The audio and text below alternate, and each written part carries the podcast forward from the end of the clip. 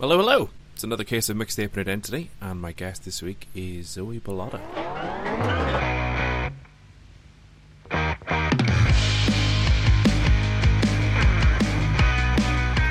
Yes, thank you so much for joining me. This is episode 58 of Mixtaping Identity. Uh, my guest this week is Zoe Bilotta. You Zoe from the excellent uh, Being Hot is Hard podcast on the Sandspans Network, um, or uh, Shut Up a Second. It's also a great show. Uh, so I was very, very excited to get Zoe on. Had a great time with this playlist. Uh, some of the songs on here are big favourites for me, still listening to them non stop. Uh, the ups on this playlist are very up, and the downs are very down. So it was quite the journey. Um, if you don't know what I'm talking about, if this is your first time listening to the show, the we're going to talk through a playlist. The playlist that we're going to talk through is available on Spotify. You can check that out in the description of the podcast, uh, and follow us on Instagram. All the details are there. Oh, guest announcements, playlists, uh, episodes. It's it's the best place to follow if you want to get updates. So please go and check us a follow there. Had a really really good time with this one. I I, I could have probably had a chat with Zoe for three or four hours and not got tired of it. Uh, an absolute blast, so much fun, uh, and it's a really good episode. So I'm very excited for you to listen to it. Uh, I will leave you there. I'll be back at the end of the show, but for now, we'll get into episode 58 of Mixtaping Identity with Zoe Bilotta.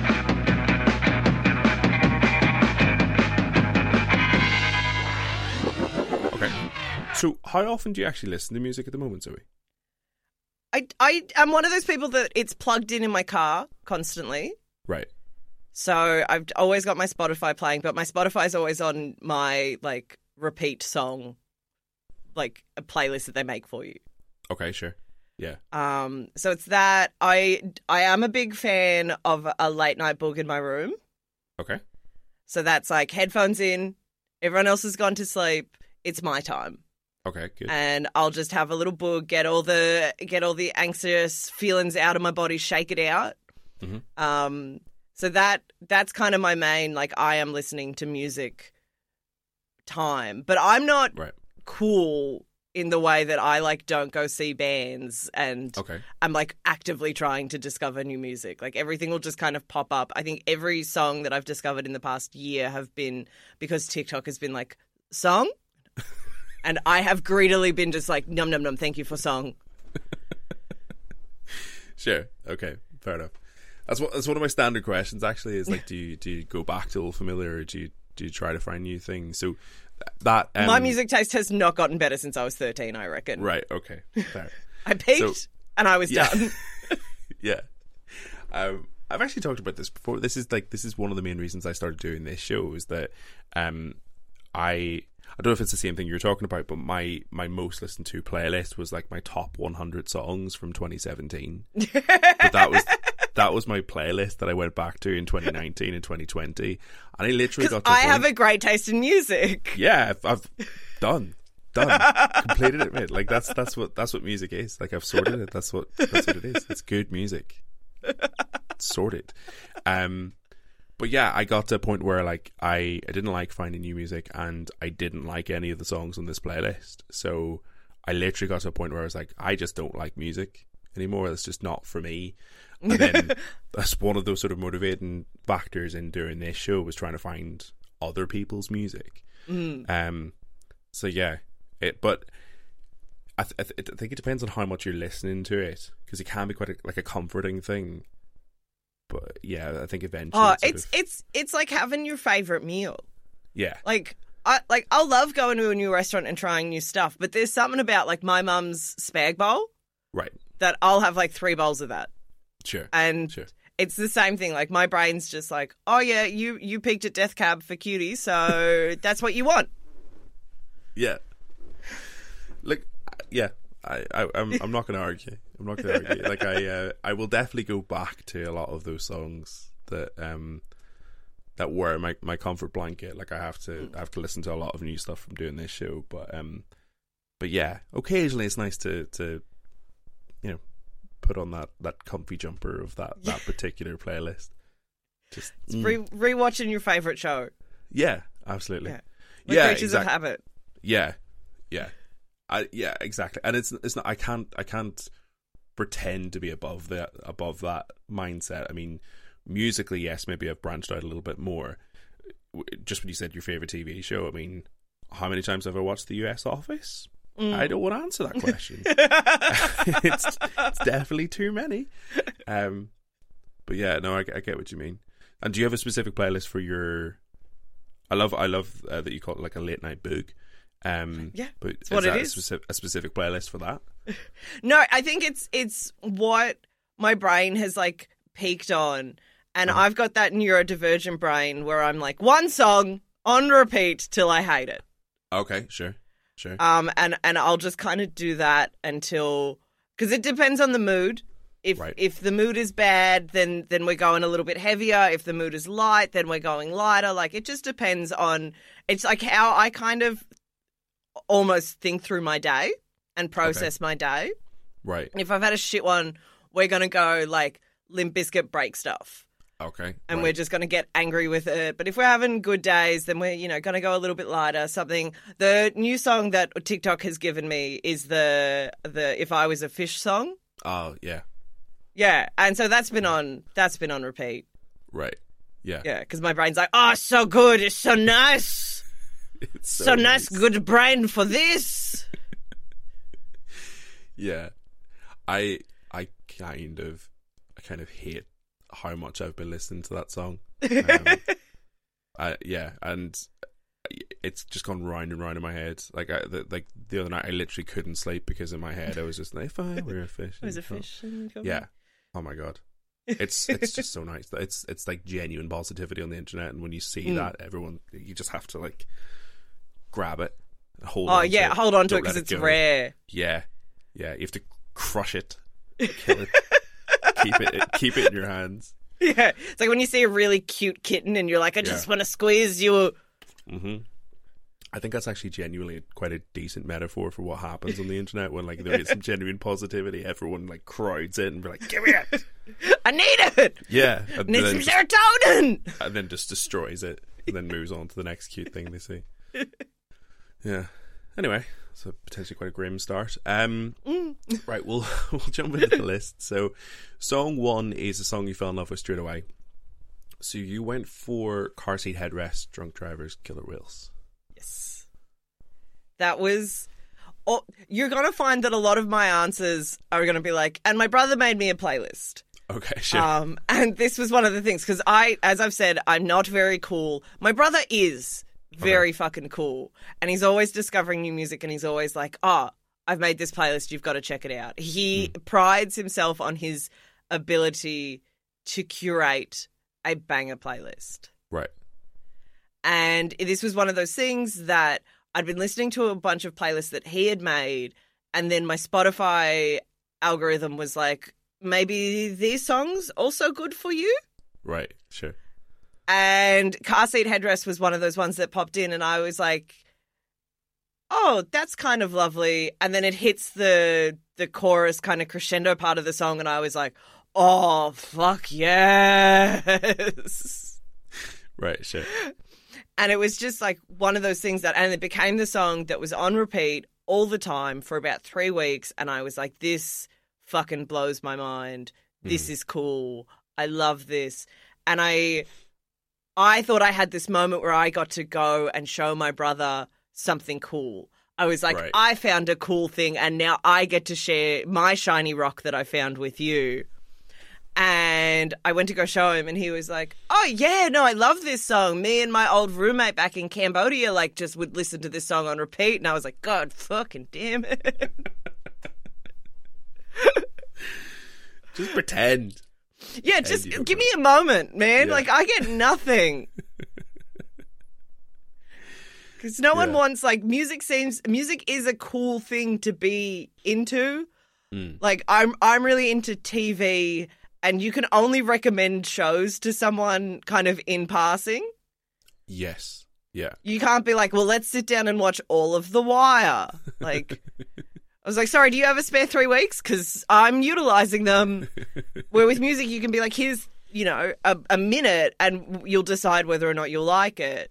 Right. And Yeah. so I never get to show off Right. the way that Yeah, music people get to do. And I thought for a brief moment I was gonna have this, but uh, no, I was just really late to the game apparently. Fair enough. Fair enough. I when you said this is the the this song that was like on repeat for three weeks, was this like your late night boog? Like, Oh, yeah. reflecting on the. day? I, I can see that because it's very it's very cathartic, isn't it? The Mm. like the chorus especially. Like I can see that being a very like epic kind of yeah, reflection. you got some on- feelings. We're moving Yeah. them out of your body. Like yeah, it was very much, and I think it was in. I was in the mindset for it. hmm and I was an emo kid as a teenager, and part of me, like we said, I'll never grow out of that. sure. It will mature. Yeah, It'll it'll you know evolve, but I'll still like that kind of angsty. I've got feelings. Music is where my heart lies. yeah, sure. Yeah, And this song, I was like, oh, adult teenage Zoe, fantastic. yeah, definitely. And it was just great to to have like little moments where you're like the song has so many ebbs and flows and you're like this is where I get to be big and this is where I get to be small and this is where I just get to kind of sit and think for a little bit or just kind of move my body to get these emotions out of it. Big time, yeah. That um the refrain I was just looking that up there, the, the refrain, um it doesn't have to be like this Yeah. is like I I think even if, if you just take that out of context, that's something you could scream to get you through a moment, right? Like even even if it doesn't reflect what the actual song's about, um it just it doesn't have to be like this loud and energetic. It's just yeah, it's screamy. yeah, that's that's beautiful. That's such a such a fun thing to shout. Yeah, excellent.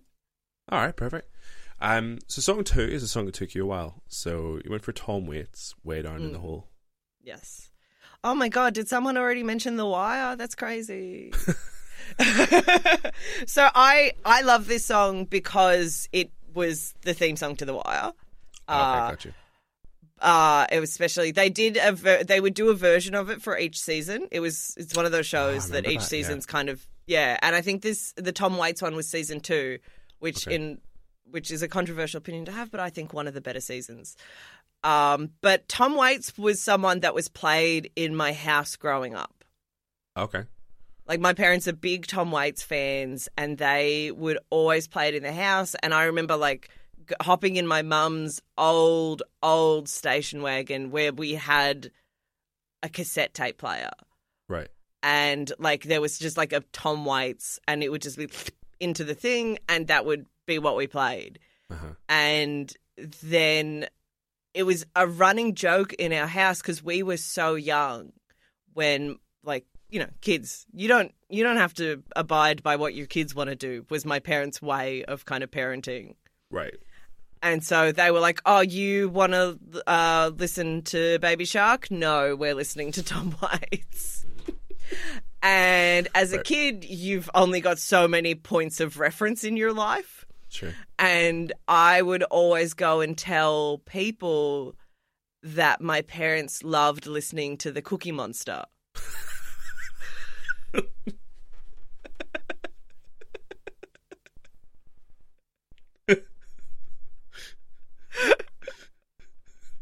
and that was my little like 4-year-old brain was like, "Ah, gruff voice. I've only met one before." And so it became this like running joke for we and we still bust it out. My mum still thinks it's like the cutest thing. And so whenever Tom It is. Waits is being played, yeah, it's adorable. I was Yeah. so cute. I peaked at four. And my mum would be like, We're listening to Cookie Monster and we know that means Tom Waits. but it was just kind of always on and I wasn't a huge like fan of his in the way that you know some people's parents play the Beatles and they grow up and they're like the Beatles are fucking everything. You hear this like 12-year-old talking about the Beatles and I wasn't that kid. It was just something that my parents liked, but my parents were uncool. so I never really got into it. And then it wasn't till I heard like his intro into The Wire and I was like, "Oh, fucking holy shit." I was like, my favorite thing and my mum's favorite thing in one thing. Um, and so my parents got to feel really cool. Right. And they were like, see, we told you. We told you. Cookie Monster has always been killing it. And it was just, yeah, it just is one of those things that I think it's silly and it's funny. And I love hearing this song now because it has it's two great connotations for me. Mm. Yeah. Amazing. Um, I absolutely love this song, but I, you know, you've now ruined all of Tom Waits for me forever. You're welcome.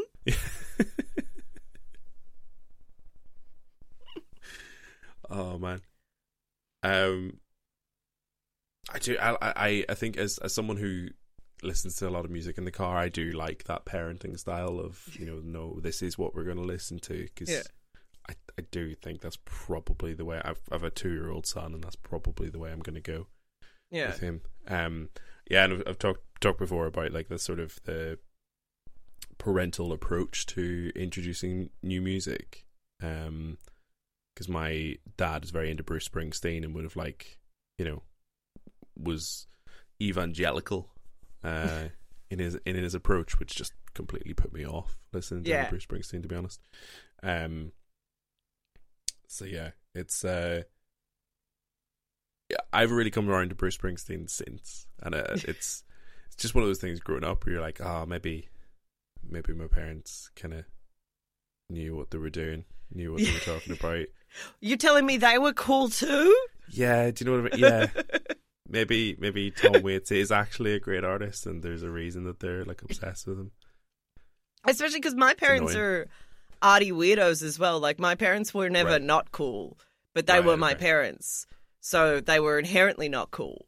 Yeah, But as I got older, all the things that were very embarrassing about them, because I think you have that, like as a kid, you so just want to be normal. Yeah. And I was this neurodivergent kid, so I already stuck out like a sore thumb. hmm And then other kids from my primary school uh, would come to my house and see, like, my parents are both sculptors. And so they would come over and they would see, like, all these crazy sculptures being made. And they'd be like, oh, that's weird. And especially because my mum focuses on on life modeling, so there was just Right. be all these nude torsos around, and everyone would be like, "Ha, Zoe's house is covered in titties." And as a kid, you're like, "Well, I just want to fucking die." yeah, sure, yeah, You're like, I don't want any more attention drawn on me, let alone the world know my parents are perverts, sculpting titties. And now, as an adult, I think it's like the coolest thing. Like, I moved back in with them last year, and it's been super fun to introduce like this whole new group of friends to be like, oh, yeah, this is what my folks do. And everyone is like, this is the coolest fucking place I've ever been. mm, you're like, yeah, it is. Yeah, I fucking know. They're Yeah. cool yeah, you just need a little bit of distance from it, I think. And, and no one at 13 thinks their parents are cool. No, definitely not. Definitely not. And yeah, Uh, it's a it's a typical thing, isn't it? It's like you like that age, 13, 14, whatever, like that teenage era is like all about conformity and not trying to stand up and trying to like find a group where you can sort of like almost blend into a crowd, and then once you reach adulthood and like college age or whatever, then it's it's all about trying to stand out all of a sudden and Yeah. you know finding things that make you unique and that Yeah, you want to be the most interesting person in the room? yeah, exactly, exactly.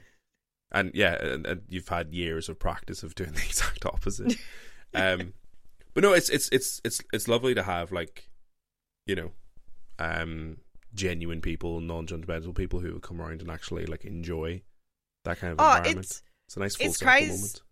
It's crazy because we had I turned 30 recently Mm. and uh because I haven't got I haven't had like a wedding or an engagement or a baby which all my other friends are doing and Right. I fucking want some attention too. so I decided to throw an absolute huge huge fucking party.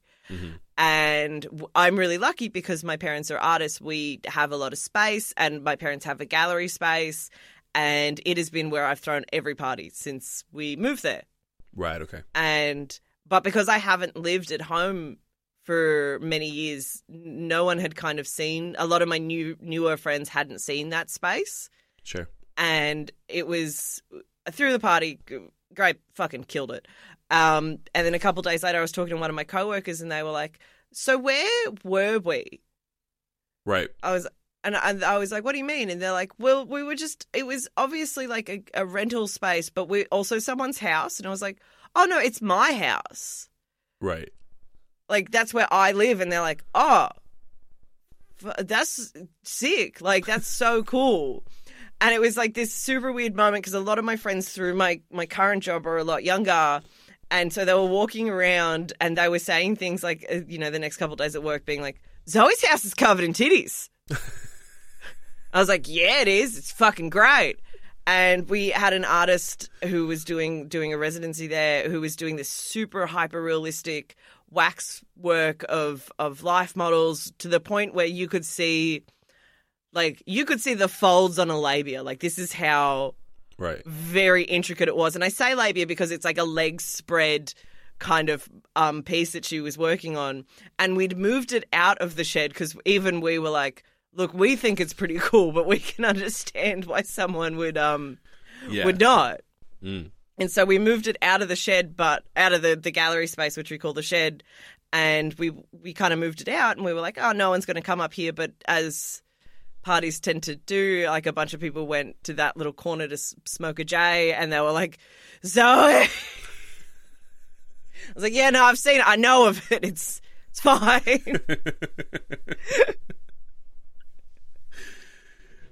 Uh, wow. Okay. V- very apt that we ended up there when the, the song we're talking about was way down in the hole. Song three. I'm very, I'm very proud of myself. Song three is a song for your introduction to music. So you're going for Smooth by Santana Yeah. featuring Rob Thomas.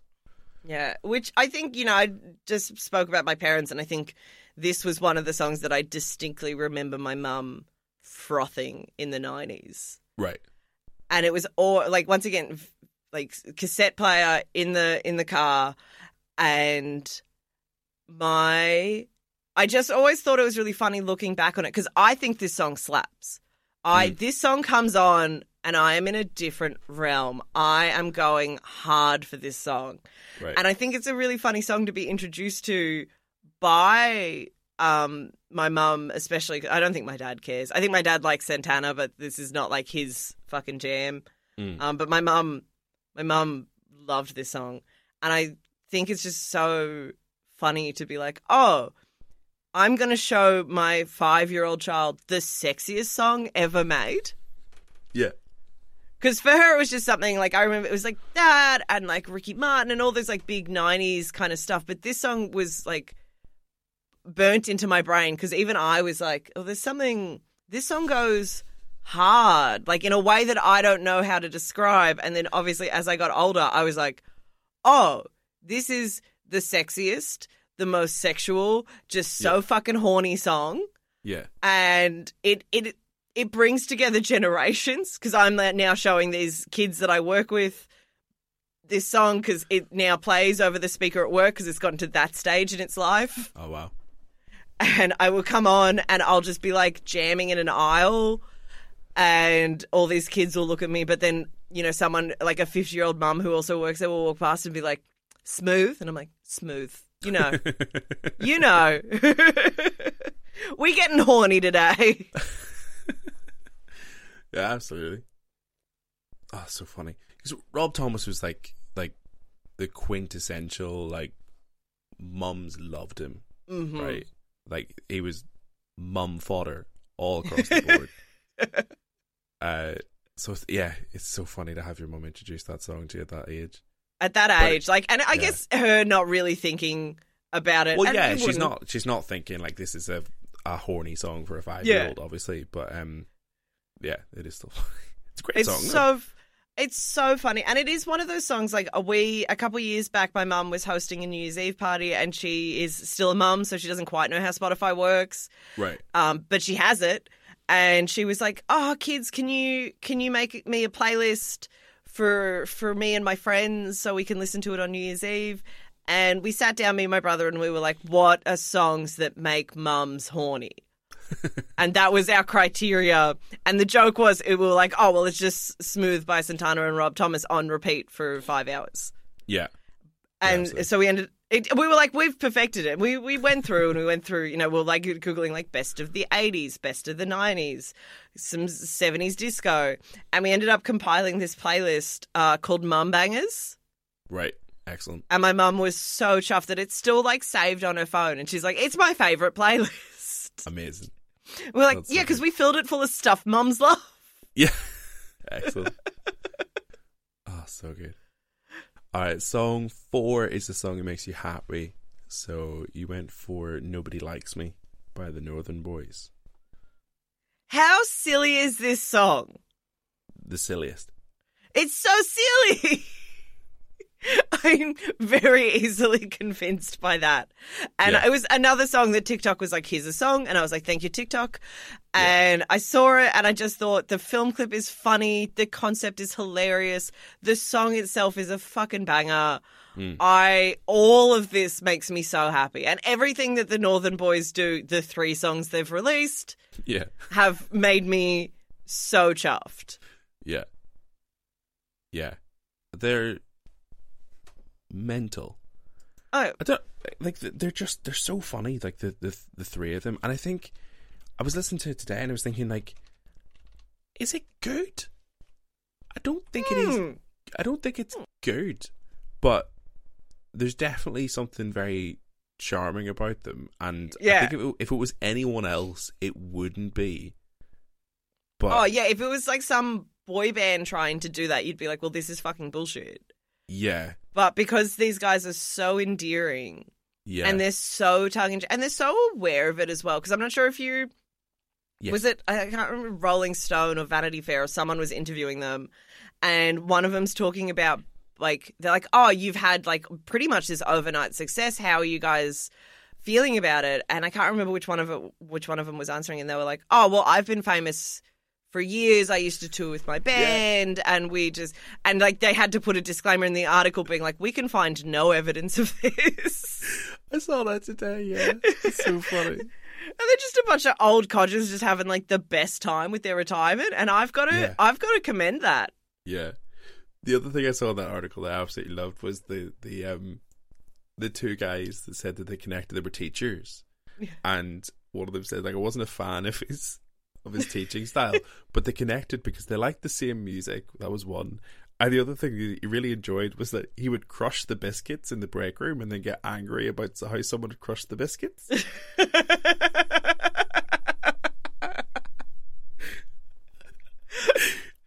this this guy's just like that's the best thing ever. We're gonna be mates for life.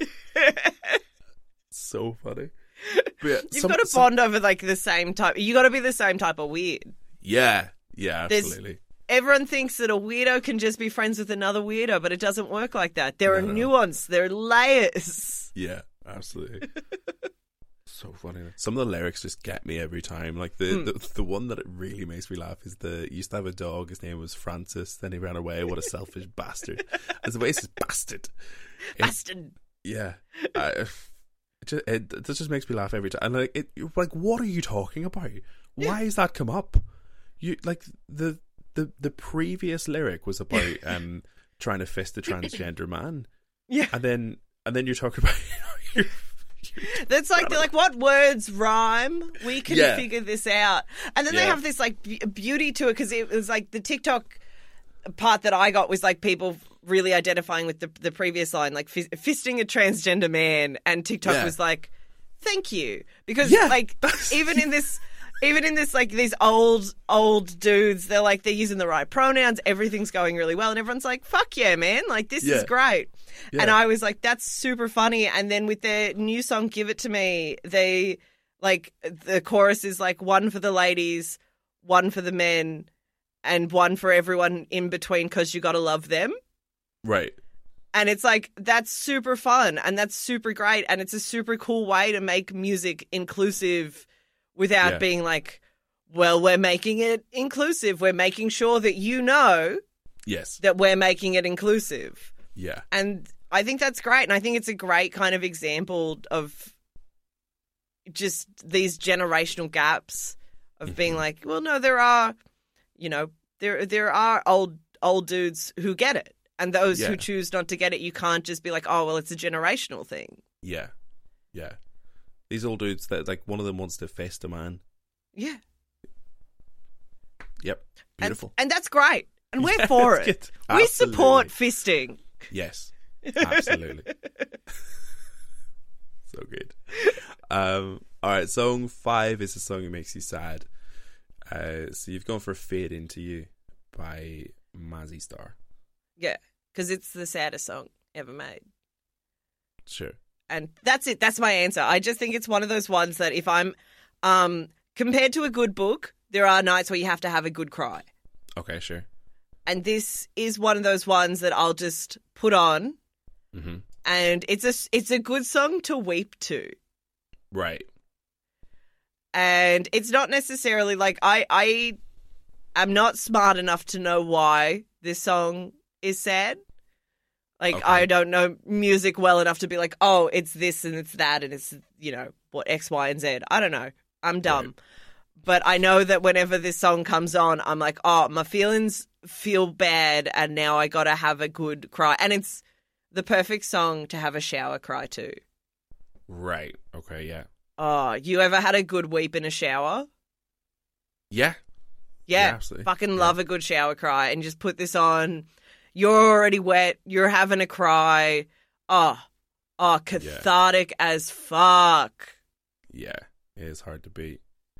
Um like do, do you know what the song's about or No, just no it's idea. just it's just a sad vibe. Yeah, just a. Vi- I literally have a playlist called "Sad Vibes," Oh wow. and it's like this. And there's songs to cry in the shower too, and it's Right. like that. I think. Oh, hold on, if I can find it because it's a short playlist, but God, is it a good playlist to cry to?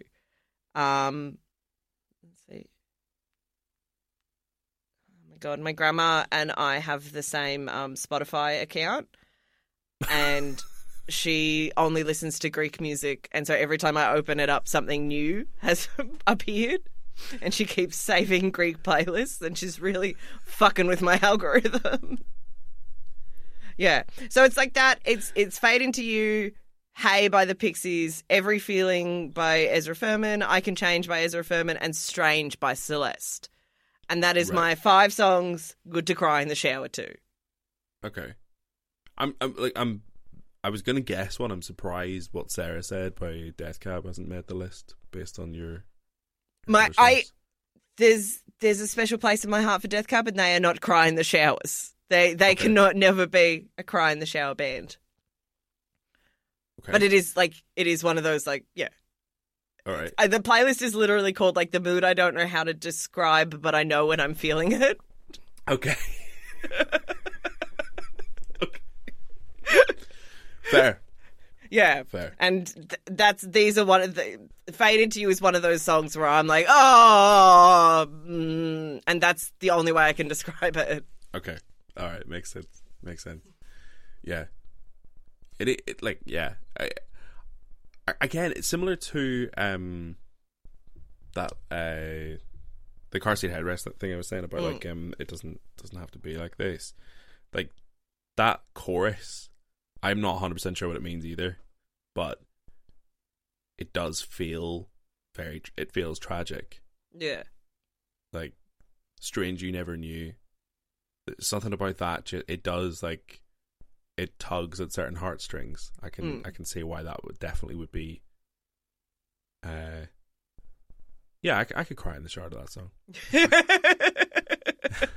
That's the bar. That's the standard you've got to hold it to. yeah sure yeah absolutely absolutely makes sense um okay song six is a song to relax to so you've gone for pretty pimpin by kurt Vile. Yeah. It's another song that my brother was just like, here's some music. And I was like, Right. thank you for the music. And I knew of Kurt Vile uh-huh in like a really roundabout way where it was like I knew some of my friends liked him. Mhm. I knew that maybe he had something to do with the band War on Drugs. Maybe Okay. that could that could be a wire crossed in my brain. Um and that was kind of it. That was like I was like I'm aware of it, but Mhm. it's not mine. And my brother was like, "Here's a song," and I thank you for the song. And I just was immediately like, "Oh, this is great." That little guitar, that way that he sings is so in my brain, like so smooth, but not like Santana Rob Thomas smooth. Just like Yeah, it sure. just like it scratches an itch somewhere deep in my brain where Yeah. I'm like, I just want to listen to this forever. Yeah. Yeah. There's a sort of rambly kind of approach to the song I think that make Mm. I think you could listen to it forever because I'm not 100% sure where it's going a lot of the time. Do you know Yeah. what I mean? Yeah, Um, it's a surprise. Like the first time I listened to it, I was like, "What the fuck is this? like, what the fuck is? Oh no, it's good. It's good. I like it. Thank you." um, and it is. It's just kind of that. And I, I kind of spent my early twenties with a million and one guys like that who would just sit there, and all my roommates were guitar players or musicians in some way, and they would just sit there and kind of narrate what was happening in the house. right, sure. And they would sit there and just kind of like play a riff and just kind of be like, and Zoe's going to go and get some food and da da da da da. And for me, that kind of way of existence is so fun because it just reminds me of being 21 in my first share house Right. and being like, I am the fucking coolest person ever. And look at my cool guitar person friends and. Yeah. I just like I've perfected life. Actually, I don't know if you guys know. Um, you know, being 21 and having no money and just I've nailed it. Yeah. She's an idiot. That dumb bitch. Um, but it it it was a good feeling. Yeah. Yeah, it's nice to feel that way for sure. Yeah. Even if it is delusional.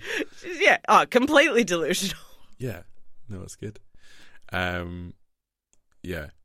It's a nice song. The one thing that I will say like slightly irritated me about the song is that um the way he keeps going back to the um didn't recognize the man in the mirror Mm. and then combed somebody else's hair or brushed somebody else's teeth. It's it's like someone's made a joke at a dinner party and isn't hundred percent sure that everyone's heard it. you know I Keeps repeating it. He's like, did you guys hear it? You Yeah, guys, you uh, if you didn't hear it, I'll let you guys Jenny. know. I'll Jenny, Yeah. I was saying, um, I was saying I didn't recognize the man in the mirror, and I was um, brushing somebody else's hair, and then it was uh, silly me. It's, it's my hair. But apart from that, valid criticism and a Yeah, great sure. criticism to have. yeah, yeah. if you ever meet, yeah, if you ever meet Kurt Vile, you can be like, actually, yeah, excuse Yeah. me. first singles to him. Yeah, I like that song, pretty pimpin', but But y- do you take con- constructive feedback? Is all I'm asking. yeah, I see. All right, song seven is a song from your preteen years. So uh, you've gone for "Crooked Teeth" by Yes. Death Cab for Cutie. Yes. It was. I am at that age where, um, when I was coming into like my teenage years, the OC was like the biggest thing that had ever happened. Right. and I so desperately wanted to be like a cool girl that Seth Cohen would fall in love with. Okay. You know, Yeah. to be a human being. And I was like, I just remember them being like, oh, da da da, Death Cab for Cutie. And never hearing that band before, never, like, my music taste had been very curated by what I heard on the radio or what my parents were listening to. Yeah. Um, and I'd never kind of been like, I'm going to go and discover music. Mm. And this was kind of like one of the first times that I was like, I'm I'm gonna discover music. And I went on LimeWire and downloaded this song and just had it on like my family computer.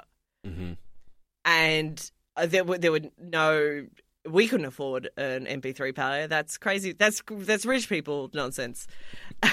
and so I would just like play it on my family computer, and I would I burnt it to a CD.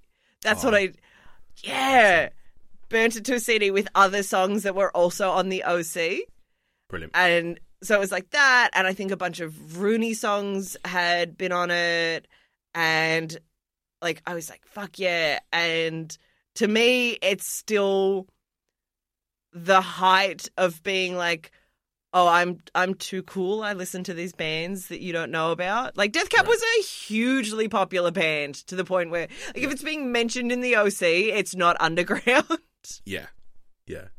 But I, yes. at yeah, I at 13 were like, well, I've discovered music. Yeah. No one else has discovered music before, guys. Yeah. Yeah. I kind of like saw it and was like, this is fantastic. And I grew up with it. It was always like Crooked Teeth was my most played song on Spotify last year. And Right, I still, yeah. Like I still love it. I still listen to it a bunch. And the reason that it's my most played song is because I had a moment where it played over my work speakers in the store Uh-huh. by and it's uh, like a playlist that the company curates. So this Oh, isn't okay. like we've put on the radio like the the store the company will curate a playlist and be like here's your playlist of safe songs you can listen to. Yeah. And I was sitting there with all these, you know, 19, 20 year olds and it starts playing and I'd never felt older. Yeah. I I was like this was music that made me feel cool and now it's playing in a store like Yeah. as the background music Yeah.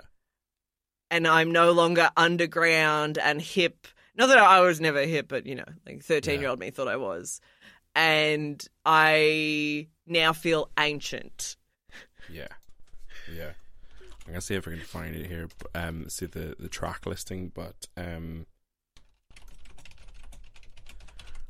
I was in a supermarket uh, not that long ago, and um, there was a CD called. No, that's what I call Dad Rock, and it was like "Take Me Out" by Franz Ferdinand, like Limp Bizkit, Sum Forty One.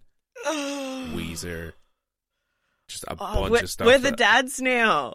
Yeah, yeah. We're the I da- I, that- mean, I like, had- you are the dad, so. Yeah, yeah, and uh, even that wasn't it wasn't like uh that should have been like a, a like a, that should have tipped me off, right? the fact that I have a physically have a son, physically am a dad, but it wasn't until that I saw that CD that was like, oh, I'm the dad. I'm the oh, dad. No. Kids think I'm uncool. Yeah, I know, but yeah, but uh, but fortunately, I think I don't know how you feel about it, but now I've got to this age, I don't give a shit if kids think I'm Oh, cool, yeah. which is quite nice. Um, Yeah.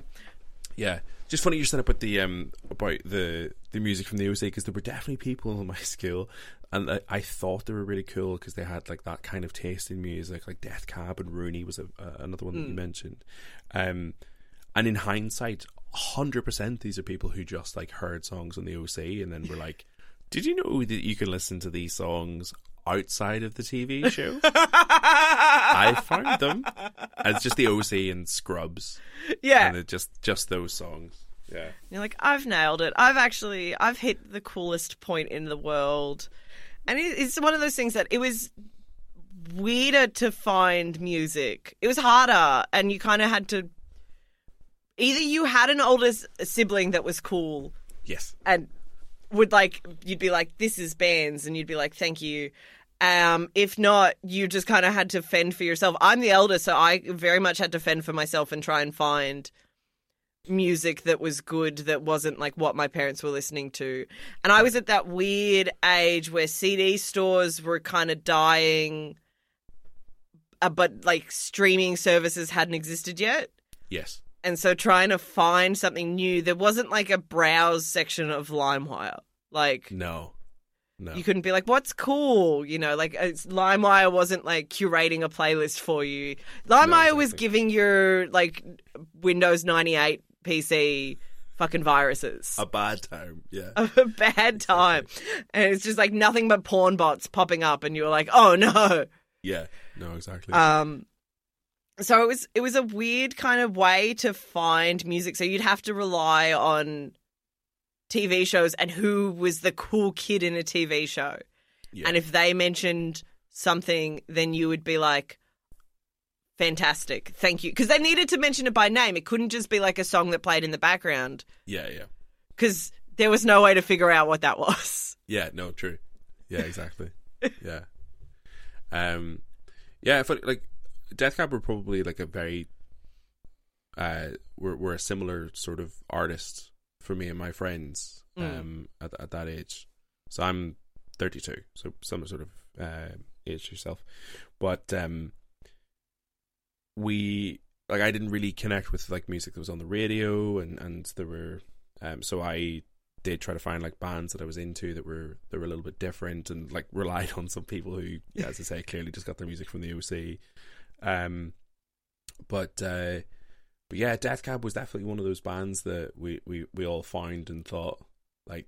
We, yeah, we we find something we can like hang our hats on here Mm. that's not on the radio. It's not getting much play, and it's also something I think the the other thing that was quite good about it from a teenage perspective is, uh, they're a little bit misunderstood, which is quite a nice thing to have when you can immediately be like be on the defensive about the band. Be like, like no, they're not just an emo, but like no, there's actually some depth to it, and like Yeah. the you know there are some happier themes, and um, you know they're not all about slitting your wrists, and uh, even though a lot of it is, um, but uh, but yeah, and and then we like we find like this whole other, uh, this this whole like genre and like community within that as well. Um, like uh, my favorite band are a band called Frightened Rabbit, who uh, they supported Death Cab for Cutie in Dublin, and that's how we found them. And uh, like Benjamin Gibbard is is someone who's like he's been massively influenced by Frightened Rabbit, and they had like a real connection between the two bands, and um, so yeah, like they're they're they're very special to me as well. And Crooked Teeth is a, a song I could listen to all day forever. I Yeah. think Yeah. I always went back to it because it's a qu- it's quite a nice song in the context of that album, which has like Mm. quite a lot of It's a- very dark and heavy songs. Dark. It's like yeah, quite a nice it's it's a reprieve, just to have this kind of like lighter. Because I don't Yeah. think it's a light song, but it's definitely a lighter in the whole scheme of it. Because I actually now thinking, I don't think I've ever listened to that album like start to finish the way it is intended to listen to. Oh, because it was always like like I picked and picked and chose what I could.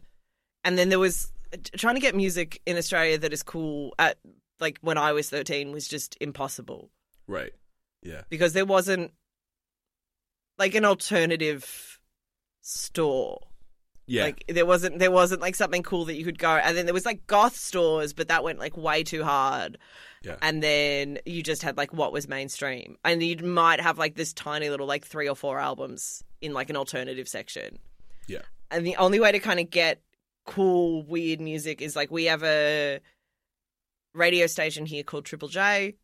Hmm they would do every year they do their like hottest 100 right, and that was like kind of how you'd find music and get like you'd buy that cd of like a hundred songs and they're Ah, like the alternative they're the alternative play, like radio station and they would like the you know everyone would vote on what the best 100 songs were for the year and it was a Mhm. whole thing and you get very drunk the day that they release it and you just like sit around with your mates by a blow up pool and listen to the hottest 100 and like I just got it, all my music was from that, and so that album I actually like you talking about. I'm like, oh, I've heard like every song from it, but I've never like sat down and just been like start to finish because right.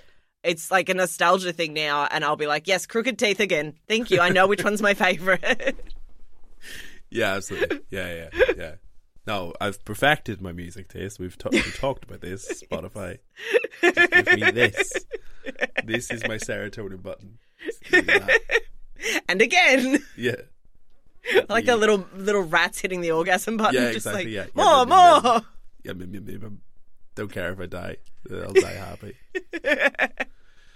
Uh, all right, perfect. Song eight is a cover, so so you've gone for "Knocking on Heaven's Door" by Antony and the Johnsons. I really like this song. In like my dad showed me Antony and the Johnsons when I was a kid, Uh-huh. and I was like, "What the fuck?" And this cover's great. This the movie that it's from is fine, um, but this cover's great. I think you gotta fucking love Bob Dylan, which I do. I'm not like a huge Bob Dylan fan. I'm sure if you fucking love Bob Dylan, that's a great movie. Um, Right. But I just heard this cover and was like, "Oh, what a way!" For a song that has already been covered so famously, Yeah. to redo it in such a way that it feels like a different song. Yeah. And that's what I found was really cool. And then uh, I was like this little baby queer that everyone could kind of tell, like, there's no way to politely be like, ah, look at that little child that's obviously going to grow up gay. But Right. people were thinking it Shit. and my dad like was like yeah at the time i think antony was um identifying as non-binary and my dad was like yeah you should listen to her she's so cool and i was like this lady sounds like a man and he was like well let me inform you of some cool shit that can happen right. And that was like a first kind of introduction to queer culture as well, where my dad was like, we'll just sprinkle this around and just see so if anything takes. Yeah. I don't think like intentionally. My dad is like the most accidentally woke person you'll ever meet. Um, right. because he's great when he's like, you know, he's like, I don't care. He doesn't. He Mm. doesn't fucking care, as in he doesn't fucking notice. Right. Sure. Yeah. So he was just like, yeah, like this is really cool, and she's like, like kind of a like trans person. We don't know, like it's all up in the air. And I was like, yes, tell, say more words. and he was like, anyway, time to cook dinner, and would like walk out of the room. And I'm like, well, you've planted a seed, Yeah. Yeah. you know. Yeah. I mean that is that's exactly why it's really fucking important to have representation and Mm. you know conversations about queer culture at a at a Yeah. young age, so people yeah feel represented and know what we just like you don't on. yeah you don't know what the fuck is going on because you're like this baby that doesn't know everything Mm. and i think we were really lucky like i have an uncle who's gay and obviously his partner is gay and um, cousins who are queer and cousins who are lesbians and so my parents were just kind of like yeah about the whole thing but they never sat me down and kind of were like we'll explain to you what's going on Yeah, sure. um, which I think was like a step that they probably missed. Um, Okay. definitely missed where they were like, "Oh, we should explain to you what's happening," but because it was so normalized to them that they never thought Hmm. to explain it. And I just remember being this like nine-year-old kid, Hmm. knowing what gay was conceptually, Right. knowing that it was like something like a word that we threw around in a negative in like the playground. Yeah. Knowing that I had an uncle and knowing that my uncle had a husband Yes. and then trying to like marry those and I just remember being 9 years old and being like, "Oh my god, my uncle's gay." Does his husband know? yeah, like it was I was like, "Oh my lord, do people know this?" But it's just like you're a kid and you haven't got all like if someone hasn't given you all the pieces, you've kind of got to fill in the blanks. And so it was so normalized. And then it was so like at, at school it was so not like it was so Yeah. you know you'd throw around slurs really super casually and i remember learning the f slur on the primary school like on the fucking playground Yeah. and thinking that word like equated with lame because that is like the only context that Yeah, I'd sure. heard it in. Right. And then I used it in front of my uncle and his husband. Oh no. Yeah. So like at a dinner party and they were like, you know, little like 11, 9 year old, whatever me. And they were like, oh, Zoe, like what are the, what are your friends in school like? And being like, oh, this boy is a, uh, and my mum, everyone's stopping. Like I just remember Yeah. that feeling of everyone stopping because I said a slur. and my mum having to like sit me down the next day and being like, we don't use that word. We especially don't use that word with your uncles. Mm-hmm. And like, but then no more context Right. Okay. after that. Just being like, well, that's a word we don't use. And I was like, okay, but is it like the other swear words that we don't use? Like wink, wink, like, right. Sure. and then like slowly as I grew and I, you know, experienced queer culture more and more, I was like, oh, I, I've, I've, I've, I've pie- pieced this whole story together now five years later. Yeah, sure. Yeah. yeah. It's it's just funny the things you pick up on. Like I, I've I've, I've mentioned this before. Like obviously, not part of it, but like I, a lot of it due to my upbringing. So I've, I grew up in Northern Ireland, very Christian household, Christian like friends, school, all the rest of it, very backwards. Like I was quite homophobic when I was a teenager. Um, but like in a really dumb way. Like I, it was like purely ignorance. Like I just didn't Hmm. know, um, and it was just like all I knew was what was taught to me in like in church and stuff like that. But like to, just to, to illustrate how dumb it was, it's kind of like the opposite of of what you experienced. I remember finding out that Elton John was gay, right? Him? I've been listening- Yeah. you know what you said like about your uncle? Your uncle's gay.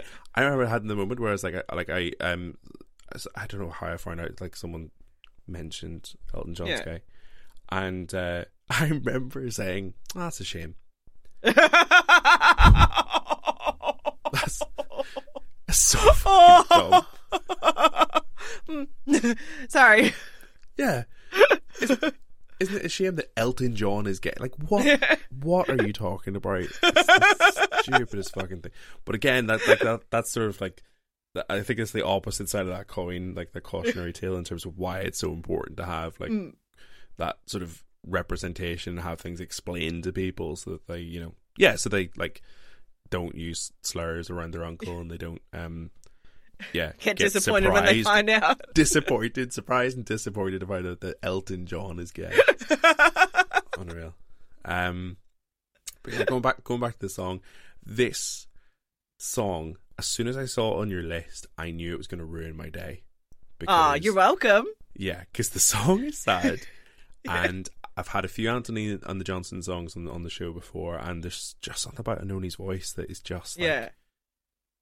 the tone of it is just it instantly makes me feel things Mm. and yeah I, it was exactly what i was expecting and it was devastating but it is You're so welcome. good it's it, it's it's so beautiful like i yeah i, I would It's just a I great way to anywhere. do that song because I Mm. think like Dylan does it and it's like it's good it's it's sad it's it's you know more folksy the way he does stuff and then you have the Guns N' Roses version which is so like emotionless or I guess more angry like I guess if you had to put an emotion to it but it's Yeah. taken away all that nuance Yeah. that's there, and then to have Antony and the Johnsons come back in and just be like, "We're going to put all the feelings back into this song," yeah it's just such a gift. too many To- Yeah, actually, you know what? Had enough. Yeah, it's beautiful. Um, all right, song song nine is a song you would sing at karaoke. So you've gone for "Downtown" by Macklemore. and I'm doing all of the parts. Excellent. That was the first question, and I'm very happy with the answer. I'm doing all of it. I did. I fucking love this song. I think this unruly mess I've made is a fucking banger album. Right. Like, I think you we can all joke that Macklemore is what Macklemore is. Yeah. Um, but this album slaps, Right. and this song is so silly and so funny and so aware of itself. Yes. And that's great. And it feels like old school hip hop in that like Yeah. 80s, like early 80s, where they're just this narrative hip hop, where the, you know, I think uh, Donald Glover does a bit where he's like, I I went went to to the the store today. I went to the hat store, bought a hat. Like, Bought this is what it is. a Hat. yeah. This is exactly what it is. Like, I went Yeah. to the moped store. I said, fuck it. The salesman's like, what up? What's your budget? Yeah. Like, it's a great little story. Eric Yeah. Nally is so fucking cool Yeah. um, in the way that he presents himself, the way he sings, the way like I remember finding Fo- Foxy Shazam was one of those bands that was really popular with my friend group in high school, Sure. and it was like you heard it, and we like were living in this post Wolfmother time. Okay. I think that's important. Like we, Wolfmother came out. Wolfmother, like in their Led Zeppelin wannabe way, came out, and we all were like, "Oh my god, no one's ever made music like this." Yeah, they had. Yeah, they had. You're 13. You don't know any fucking better. Um, Sure.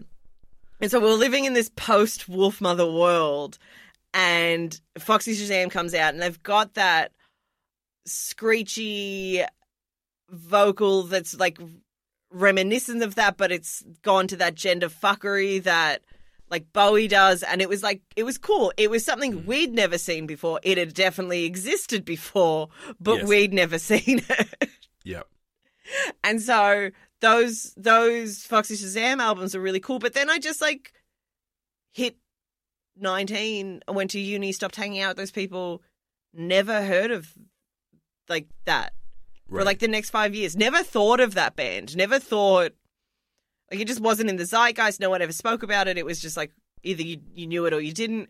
And then this song comes out. Eric Nally's on it, and it he fucking kills. Yeah. And I reckon I can. I can't sing a lick to save my fucking life, Yeah. but I reckon I can do. You get four tequila shots in me. I Yeah. I'm doing. I'm playing all the parts. Excellent. Yeah. I think you have to. If you Yeah, if you you're- got no. This is not a duet. This is my moment. Yeah, you got to go for it, right? Ah, it's it's it, yeah, so fun.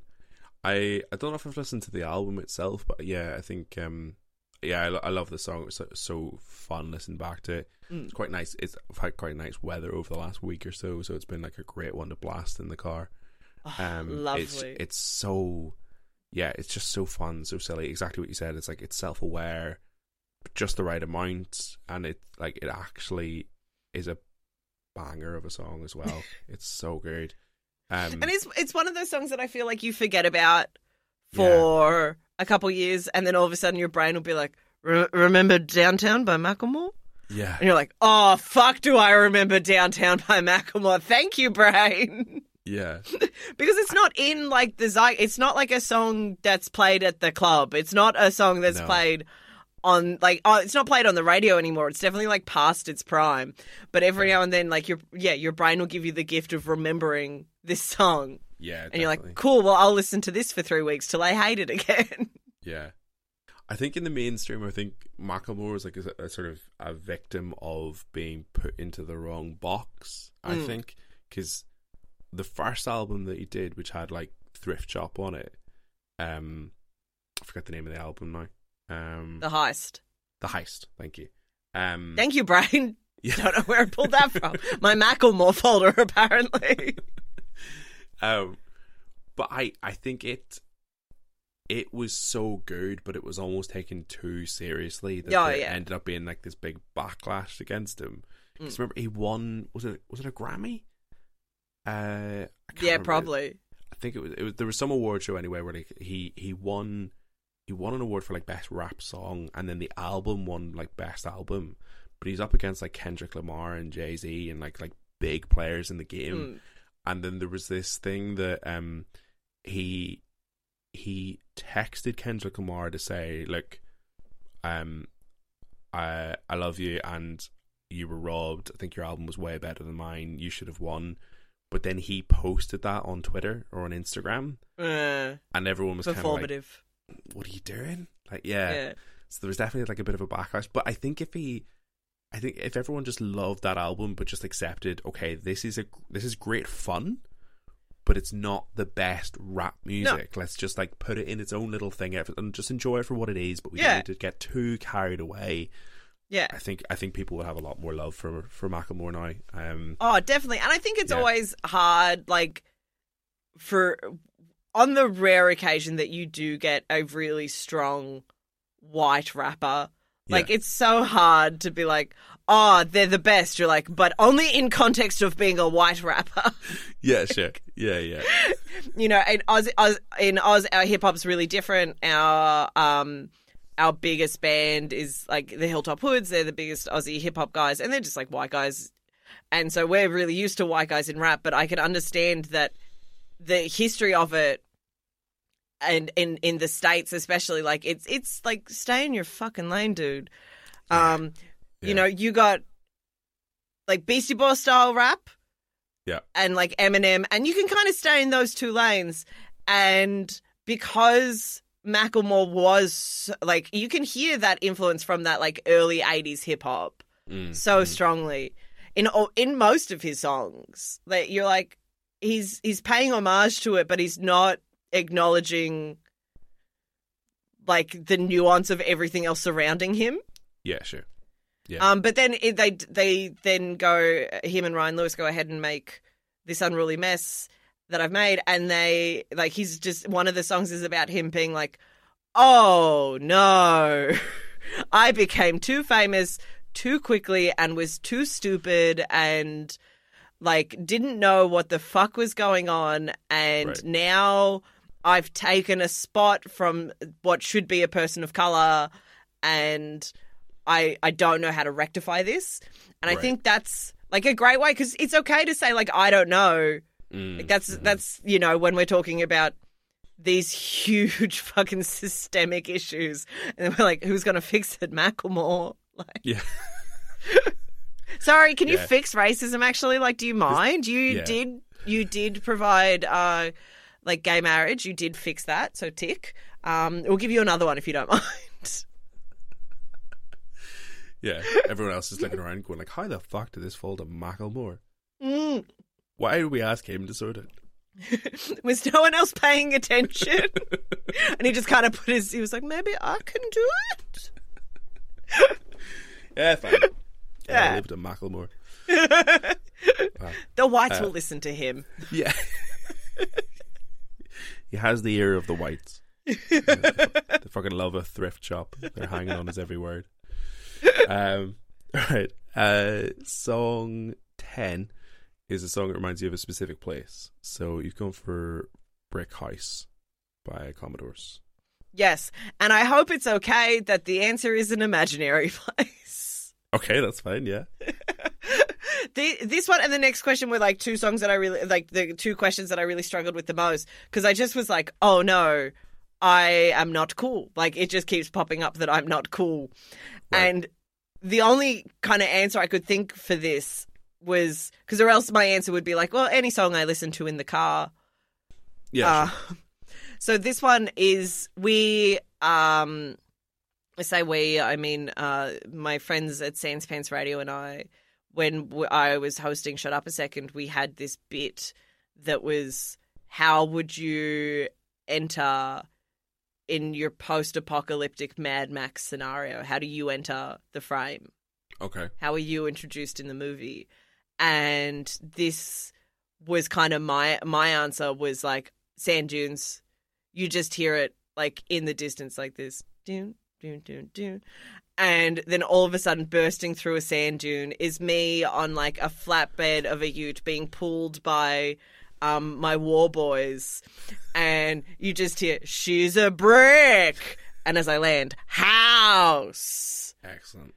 um, and it was just this dumb little bit that we did, and I thought it was really funny. And and Jackson and Cass both had their answers as well, which were like I didn't remember because it didn't pertain to me. So, but we had this um, fair like listener of the show create these gorgeous uh watercolors based on that Oh, and uh, a s- super shameless plug. They're known as Cardigan Art on Instagram, and they created these beautiful watercolors, and I snapped them up immediately because I thought they were super super lovely and now they hang in the wall in my house and they've gone from house to house with me for years because I think they're the best and it's a triptych of the three of us in our little entrance bit and we all had a song I think um like there was all I think like Cass's was like to the window by like was it the Ying Yang Twins and Lil Jon? Does it get I- low? I don't know. I know the song, like- but I wouldn't know who it's by. Yeah, I think it's like Get Low by the Ying Yang Twins and Lil Jon. And it's just like, to the window! Yeah. And like, it was just kind of that. And we were like, what a silly little way to be introduced. You, this is your Mad Max Fury Road. Uh, everyone's having like these beautiful moments, and we're like literally Kramer crashing into screen, being like, here we are. We're here to fuck some shit up. And so I like to imagine that whenever I think of, whenever I hear Brick House, I like to imagine me in the sand dunes. Yeah, yeah, excellent. I mean, that's a first on this show. On this show for um, You're welcome. I just keep place. keep peppering some nice little things for you guys. Yeah, it's excellent. I mean, um, yeah, oh, so good. I think I, I do genuinely think that's really lovely though, because like it's um, it's uh, it's something I've enjoyed about doing this show is like is actually making connections with people, um, and yeah, people in like enjoying the the content of the music or like the the guests and stuff, and then being able to connect with the the guests themselves. But um, it's such a, it's such a nice thing to have like a physical reminder of that, like that that that drawing that someone's gone the effort of of making. That's that's really Oh, it was just insane because I think there's like we you do this like podcasting such a weird kind of medium because you do it and then you put it out and then there's not really any fanfare about it. Yeah, I've noticed. You know, you just yeah, you do it, you put it out, and then like people will listen to it, but there's not like you don't get a premiere every time. yeah, sure. There's not, you know, it's not like being on stage where you're getting that instant gratification of people applauding. You're just kind of putting it out in the ether, and you're kind of hoping that someone's listening to it. Yeah, sure. And we'd been doing it for for a while, and then receiving, well, seeing it to begin with, like just blew my mind because I was like, what, like, what silly little life am I leading? Where I'm just like sitting around and talking shit with my mates? Yeah, and it has inspired someone to create beautiful portraits of us. Yeah, like that that it it, it was such like a humbling moment mm, and such a a really fucking cool moment because you know we like the whole SansPants story is like we fell into this accidentally. Right. and um you know Joel Zammit was really the driving force on it. But the rest of us like we we kind of were so young that we didn't know what we were doing that we just were doing. Like there was no kind of sense of what was happening. It was just like oh yeah you know I'm 19 20 years old. Talk shit with my mates get paid. That sounds great. Like yeah, you know but the seeing that it was like talking like people were actually listening blew my fucking mind yeah, and they weren't just like this number on a page that you'd kind of skim over at the end of the month to be like, oh, you know, X amount of people listened. You were like, oh, my, this this person listened. yeah, This and they're not my mom. yeah. Mum's banned from listening to the shows now. She knows. She knows it's not. She doesn't want to know anything about me anymore. She's Not like, there's you, just so, some secrets are best kept secret. yeah, yeah, that's fair. um, all right, song eleven is a song that reminds you of a specific person. So you went for the theme from Shaft. Yeah. Which I- obviously reminds me of John Shaft, um, Okay. but also Sure. reminds me of my my dear friends uh, Jack, Cass, and and Adam, and we've been a little unit for so long now, and I have this silly little video on my phone of us walking down a driveway and dancing to the theme song from Shaft right. and just having like the best time and we we've all gotten to that stage now where everyone's doing something different. Like there were so many periods where we all like lived together or we'd all just like we're constantly in each other's houses and in each other's faces. But mm-hmm. now we're like doing our own shit for the first time and everyone's got partners and everyone's got you know lives that they're they're living. And i think there are, and i i'm the person who who's like a step behind everyone Right. and so i like i don't have a partner at the moment and i'm currently living with my parents so it's very easy to feel like oh my god what the fuck am i doing with my life Sure. um, when everyone's out living with their partners and getting engaged and getting married and babies and all of it. And I, whenever I feel down about the fact that I don't get to see my friends as much as I did in my early twenties, I like to watch this video, and be like, look at those little idiots who I love so desperately. Yeah. And I was like, and then like it's yeah, I feel a little bit better because like we're all doing our own thing at the moment. It's a really hard adjustment, I think, getting into your thirties, like late twenties, early thirties, is like the hardest adjustment where everyone starts not having as much free time as we did when we were twenty and didn't have anything to do. You could spend Yeah. four days together and it not be affecting anything. Yeah. you know Yeah. now trying to like i got to spend I, I got to see cass and jack and adam like three times last week and that blew my mind that i got to see them three times in a week. I like i'd taken a week off work as well and that's why i'd been able to see them so much. Yeah, sure. but i was like oh my god i got to see you guys multiple time in a week? That's crazy. Who are we? Yeah, absolutely. Yeah, I mean that's that's definitely something that is Mm. not talked about enough. I think it's not. I the that transition into your thirties and like the sense of community you can lose as you go into Mm. that is yeah, it's very very difficult. Um, it's super weird as you know especially like like i'm the i'm the single friend in the group at the moment mhm. and that feels super weird. It's because everyone's got partners, and so like when we're not doing anything, like it's like everyone's hanging out with their partner, so they're still with someone. Where I'm sitting in my old bedroom from when I was a teenager. Like I'm saving up to buy a house. That's why I'm like doing this, and I know it's for a purpose and a reason. Yeah. Um, but it's super hard to be like, yeah, but no one else is alone. I'm alone right now, or Right. like just annoying my mum. Like yeah, sure. being like, someone come hang out with me. You be my friend now. You're my best friend now. yeah. No, I get you. Um, but like it, it is, it's so nice to have that that something to like ground you, something to go Mm. back to to remind you of that. Um, yeah. because you'll you'll always have that. You'll always take that with you. Um, and that's something I'm like. It's a transition that I'm going through. Is that you know there there are certain people that were a very big part of my life in my early twenties that I like. I'm not going to get into it, but I'm not. I'm never going to see it again. Mm. Um, and having those moments and those songs and those memories to go back to to sort of remind me of the the better times in that is like it's a it's a beautiful thing. It's still quite a Mm. difficult thing for me at the minute, but um, it's still something that's like it's very very important. I think so. It's it's it's great to have those songs to like Yeah. to yeah to bring you back into that mindset. Just to have, just to almost be back in that moment for like a Yeah. second and be like, Yeah. ah, remember when we were silly and carefree? Yeah, And beautiful. yeah, it's it's nice. Like your early twenties, well, you don't know anything, you're an idiot. Yep. But like Yep. there is there is no overwhelming sense of dread.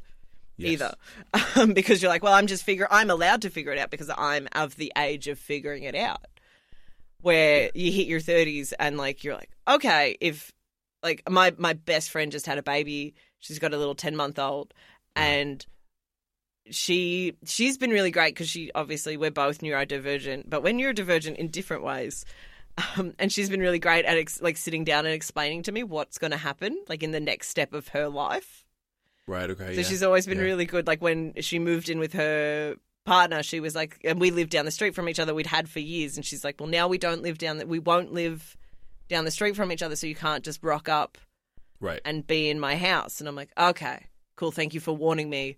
And then you know when she got pregnant, she was like, well, I'm pregnant now, so we can't drink anymore. And I'm like, okay, thank you.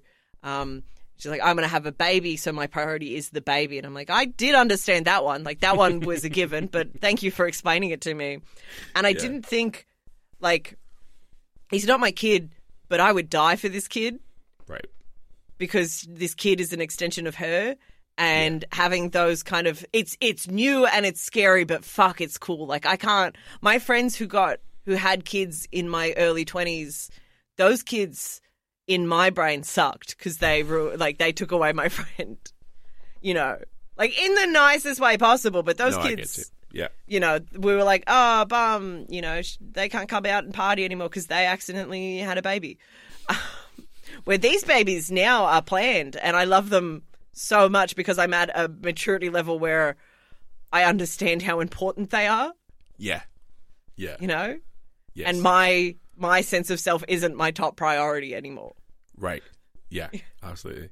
I think that's that. Yeah, I've I've definitely had some adjustment there. Um, even with just like you know that, that thing of, uh, you're finding it really boring when people talk about their kids. I love hearing people talk about their kids now because you know obviously I've I've got one of my own, but like it's it's such a big part of your life when it happens, Mm-hmm. or like or like planning a wedding or like any like big event like like buying a house Yeah. um like all of those things like they're such such big events and I love hearing people talk about it now because you can see how excited they're getting over Yeah. it and like it's like it's such it's like the main thing that's going on in their life and if you just sort of dismiss that and then it's like no I want to talk about like uh, this this TV show or something that Yeah. you're not like you're not going to give a shit about just yeah it feels a bit mean but yeah. I know what you Yeah. mean like I, I yeah I've uh similar yeah kids that aren't mine that I'm like yeah this is the best thing in the world They're the, they're the best thing, and they're so cool because they get to like you get to watch them learn. yeah Th- that blows my mind. Like watching watching my my nephew, like him just function in the world and c- uh, go from this little blob that you know for the first couple months he was adorable and I loved him, but he just kind of was there, Yeah. and now he's like he's almost ready to walk and he can say a few words and he can recognize us like that. That's the coolest fucking shit. And I yeah, Oh, same. Never thought I was going to be super like excited about it. I was like, yeah, Yeah. you know, a baby's a baby, but this baby's my favorite baby. Yeah. I'm ex- yeah, I'm I'm on the other side. Like I'm the I'm the parent, like excited to share everything about my my, my baby, which like I probably would have found quite cringe before, but now I don't care. Like uh Easter, we did an Easter egg hunt, and um, so he's he's two, and he was running around and he was picking up the eggs and saying egg, and it was the best fucking thing. It was like it was the most exciting thing. I and I post on Instagram and like um there's a couple of people I've got to know through doing this show. Um uh Emma Holland being one of them. Mhm. Um who yeah. And then she and her partner Duncan they were both commenting like egg. And I was Egg. like, Yes, egg, exactly egg. Egg. It's the it's the best thing. It is the best. Oh, it's so much. My nephew just learned how to wave. Like he, he's figured out the response to the wave. Yes. If someone says hi, he waves. Oh, and he'll That's- love that as well. He'll love getting Oh. that response back. It's so good. So I walk in, and I sh- uh, in a beautiful twist of fate, my my best friend's moved back into a childhood home, and so her husband and Oh, just down baby the live road there then? now, just down the road. So I keep Oh, rocking up unannounced, and her husband does not like it. um, and to see him, like you walk in and you go hi, and then you just see him kind of like he can't quite crawl yet. He kind of scooches Hmm. himself, and he'll like scooch himself up, and he'll just like wave, wave at you because that's Yeah. all he knows to do. And so like the whole time you look at him and you do the hi, and he's like wave. I am responding. I am interacting, and it's so fucking cool. yeah, it's amazing. Yeah. It is. Um, all right, cool. Uh, song twelve is a song that motivates you. So you went for "Crystal Ballin" by Mhm. Jackie Onassis. Yes. So I I mentioned before Aussie hip hop. Uh, huge fan of Aussie hip hop. It is a different type of hip hop than I think um, any other country's hip hop. Sure. It's very silly. It's very um it has this great juxtaposition where you can have these like really beautiful poignant songs and then you can have just these really silly little songs um and this is kind of this great song about like i think what we're talking about getting a bit older and trying to figure out who you are but Right. just kind of vibing and just being okay with it Yeah. um, and I think this song's great. My friend um, Tom Reed from um, How Good's Footy, he he introduced me to this song as one of those like I was we are in the car, I was playing my Aussie hip hop playlist, and he was like, "Yeah, they're all bangers, but you're missing the biggest banger." Right. And he played it for me, and I was instantly just like in love. I was like, "This song's the fucking coolest thing I've ever heard. I've never Yeah. felt more ready for anything, Yes. face the world." yeah. and I just think it's baller. It's it's great. It's silly. It's I it's, I'm of that generation. Like I'm that millennial who like loves it. Like I just was like, this song was written for me. I Right. I have everything is hitting all the beats that I am feeling right now, and it's been a great song to kind of grow up with.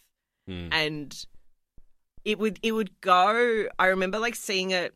It was my top song. I want to say like 2017, 2018, and then it was in my top 10 the next year, and then kind of like top 100 the year after that. And it's a cool song that I don't need as much as I used to. Okay. Yeah. And so I don't need to to identify. I don't identify with this song as much as I did because, like, I feel like, as we were just saying, like, you know, you're starting. You're. It's a new chapter. It's a different chapter. Yeah. Um. I when I was in my early twenties and I didn't know what I was doing, and this song was great to get like super like this was the song you'd put out like put on before you'd go things. I have like a really bad anxiety disorder, so doing literally anything was super hard at the time. Right. Going to the shops was hard. So this would be a great song to kind of like have on the headphones and be like, "You've got this." Um, but as I got older, it I didn't need it as much, and I think that's such a cool little bit of growth. Someone's improving. Someone doesn't have to go see a therapist twice a week. Only once a week now. Excellent. um, yeah, I hadn't I hadn't heard this song before. Mm. Um, which makes sense. It's Aussie hip hop. It doesn't. It maybe didn't. Uh, It didn't translate, and that's okay. Yeah. yeah. Um, I'm gonna go out on a limb and say this is maybe one of my top five songs from doing this show. Yes. I fucking love this song. I think it just got it's just got me at the right time. It's just I've Mm. been in a decent mood. The weather's been nice. As I said, I said before, like we've we've had some decent weather, blasting it in the car. Yeah.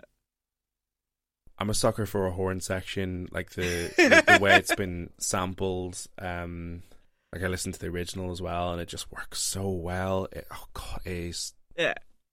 a banger. It's such a good song. It's a so fun. song.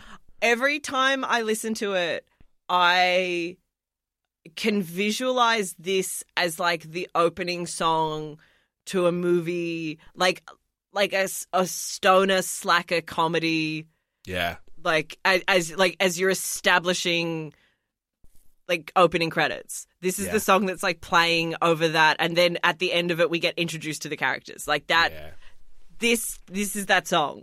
definitely. Like someone's going on an adventure today. Yeah, absolutely, absolutely. Oh, it is so good.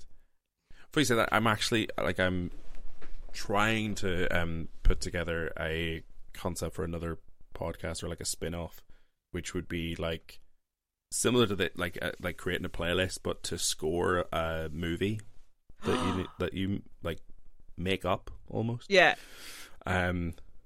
So yeah, like that would fit that very well yeah. that um, Yeah. that introduction. But um, yeah. Anyway, I actually yeah, I just love it so much. I don't. I, it's one of those songs that like I I'm so excited about that I don't know what to say about it. Do you know what I mean? Like I just love it so much. I don't know. I It don't just know- it's it starts hard and it goes hard the whole time. yeah Like it Yeah. starts with that horn and it's like dun, dun, dun, dun, and then like you're just off. Yeah. And it didn't get the love I think it deserves. right okay Like Jackie, yeah, Jackie Onassis is not a huge band. I'm pretty sure they only did like one album and a, maybe an EP, Mhm. maybe and before they before they dissolved. This song is so underrated. It does not get the love it deserves. It was not a huge like banger of a song that everyone knows. There are certain songs in Aussie hip hop that whether or not you're in the scene, you know. There are a couple songs that kind of transcended that, and Right. this should have been one of them, yeah but it just it Pretty just kind of missed the boat. right yeah it's so great though Yeah, which is super. It's because it's such a good song. It should. Des- Yeah. It deserves the world. yeah absolutely yeah give it give it all of the awards please Mm-hmm. Mm-hmm. um the old Macklemore effect um, alright, song 13 is a song that someone introduced you to. So you went for Queen of the Rodeo by Orville Peck.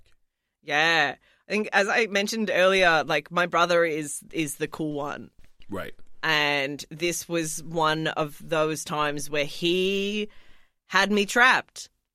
And he fucking got me. So I um we, we were stuck in a car. We we had driven somewhere with my parents and we were both in the back seat and then we got stuck in traffic on a freeway for about 2 hours. hmm And it was like the middle of the night as well, which is an annoying time to get caught in traffic. Sure. So we got to I I had um just been diagnosed with Crohn's disease and was really struggling with really bad nausea and being stuck in the car was killing me. Um possibly literally. and Okay. so I was really really nauseous and this was one of the things where Ari was like my brother my brother Ari was like we we got to kind of keep you distracted and out of your own head because your nausea is more psychosomatic than anything else at this point. Yeah. you know? And so they were trying to keep me distracted and everyone's trying to tell stories and stuff but anytime the car moved i was like Mm. um and so ari starts with he's like oh have you heard this song? Have you heard this song? Have you heard this song? And then in the middle of this he was like oh i can't believe i haven't shown you orville peck yet and i was like Mhm. I don't i don't know what that is i don't care in this instant right now i'm just trying not to vomit on myself like Yeah. I was like, we got to start carrying seasickness bags in the car. Like, come on. Yeah. And he looks at me and he's like, well, he's a cowboy and he's gay. And I was like, well, I'm sold. Please put it on. And he starts. He puts on um, "Turn to Hate," which I was like, "Yeah, it's it's good." And then Queen of the Rodeo starts playing, and I was enamored. I was in love. I had never experienced this kind of euphoria. I I'd spent I've spent my life um, studying the juxtaposition of hypermasculinity and homosexuality. That's what I spent all my all my uni years studying, Right. and this was such a cool oh yeah. example Yeah, yeah. of this. Yeah. I was like, oh fuck, it's country. Country gets such a bad rap. It's coming into its own at the moment, which I'm super fucking chuffed about. Mhm. Um, but like country had had such a bad rap for such a long time, Yeah. and then to to experience this, I was like, this is fucking delicious. And Queen of the Rodeo is such a great, great little queer love song, and Mm, a, mhm. just a nice little queer song. And I just was obsessed with it the moment I heard it Yeah. and oh, I've been in love ever since. It is Orville Peck has been the only concert I have been to in I want to say about ten years. Right. Okay. Yeah, like I said, I'm not cool. Concerts don't don't excite me. Um, but when Orville Peck came to Melbourne, I spent my hundred and twenty dollars on tickets, and I went and I saw, and it was fucking incredible. Amazing. Yeah. It's it's it's it's really interesting that um uh just what you're saying about the the hypermasculinity and um Mhm. homosexuality thing. Um because yeah, I don't know if I don't know if you weren't paying attention to the lyrics, you wouldn't have. I don't. It, it wouldn't be transparently like a stereotypical like. I'm using quotation marks. Gay yeah. song, right? Yeah, um because it's kind of like it's it's country but it's also kind of like that sort of like croonery kind of vibe Mm. that you don't necessarily associate with gay people um like gay music typically is like well, you, Elton John, as we've established. Elton. John yeah yeah god what a what a, what a crushing moment that was um but Not uh, Freddie Mercury, no. this guy. Fucking idiot um I'm gonna Uh, wake up in the middle of the night and remember that and giggle to myself. dumbest homophobe alive. um, yeah, I, but thi- this is this is a gorgeous song. It's it's Mm. so it's so beautiful and yeah, when it looked into like the lyrical content and stuff, it's just like it. Yeah, it, it exactly as you said. It's like it's just a beautiful little story and it's so nicely done. Yeah, and I think Orville Peck's like really, really cool. I think the way he's been able to establish like the mask and the mystery behind mm-hmm. it. because I've seen pictures of what Orville Peck looks like, but my brain has decided not to remember that. Like, sure. like you know, like the, you know, whoever TikTok or Tumblr or Twitter was like, "This is him," and I was like, "Doesn't matter." Like, nope. nope, nope, refuse to like. This is my Batman moment, and I refuse to believe it's Bruce Wayne. Like, Yeah. and it was just really cool. It was a really cool way of doing country. I Orville Peck is so fantastically like queer and alt and everything that I want to be. Right. Like you just look at him and you're like, that's that's fantastic. This is a man who oozes sex appeal, is super like creative. Like Mm. everything just feels so thought out and so like caringly made Right. that I just adore all his work. And this album is like the whole album's great and I think you're right because there as you were saying like it doesn't feel like it's queer like you're you're hearing it and you're like oh and I know the context so I understand that it's queer but it just like it, I think if you miss it you can miss it Yeah. you know, I think there was like a great. I think they used "Turn to Hate" in like one of the scenes in Euphoria, and a lot of people who like actually listen to Orville Peck was like, "This is a really weird song to choose because you've got like a very openly homophobic character listening to this music." Oh yeah. Yeah, Right. and it just feels, and everyone was like, "That feels like an odd choice," and then everyone was like, "Yeah, but it's kind of like if you didn't know, would you notice?" Mm. I think it's the Yeah. later albums. The later albums get just like very. They're like it's gay. Yeah. I'm not sure if you missed it, but it's gay. But this one was like really kind of because it was his first album. They were really, you know, teetering the the edge rather than Yeah. being as explicit as they have been. Yeah. So I just clocked there that character in Euphoria would probably have the same moment that I had. Yeah. Orville Peck is gay. Oh, Oh, that's a hmm. shame. Oh, well, sucks to be him. Sucks to suck. You know, that works in three ways. Amazing. We did it. We did it, guys. Yes. I've Um, perfected comedy. uh, all right, song 14 is a song you wouldn't expect to like. So you went for Young Drunk by the Smith Street Band. Yeah. So this one was this one was like another hard one because I wanted to have like it's it's a hard question to answer It because it's like either you had to have an like an established idea of what the music was going to be um and then would the story be like oh but then when I heard it it was good Right. so I wanted to to try and avoid that, and I picked this song because uh, Smith Street Band are the fucking worst. Um, they're bad. The the lead singer is a bad guy, and I knew about that before I knew, uh, like before I'd heard any of their music. right. So, you know, there were allegations of him being very abusive, verbally and emotionally, and possibly physically. Like, I, I didn't research it fantastic because it wasn't a band I was interested in. Sure. Um, but they're a pretty big Melbourne band, and my brother was a huge fan of them growing up, like his teen years, because he's cool, as we've established, Right. was going to these like these shows, Mhm. and then um, the allegations came out, and everyone kind of really quickly backed off and was like, "Yeah, no, this is a fucking horrible dude, and Right. fuck him." Yeah. Um, and I I just knew that context. I was like, yeah, the lead singer of this mystery Band is a piece of shit, and that's what I know of this mystery Band. Hmm. And then in like like I mentioned before, my brother had like made a playlist, and he'd made this playlist called Fang It Munter, which was his best of Australian music. okay. Um, and which means like like yeah, Fang It is like s- like slam on the like go fast. Okay.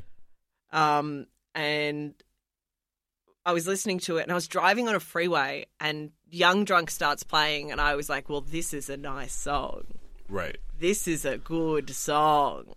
And thank, like in in a weird, I pulled when I eventually stopped where I was going. I then had to sit because the playlist was on shuffle, and just go back and go back and go back and go back until I found the song again because I like I really hit well, like to the point Right. where I was like, well, I got to find what this one is.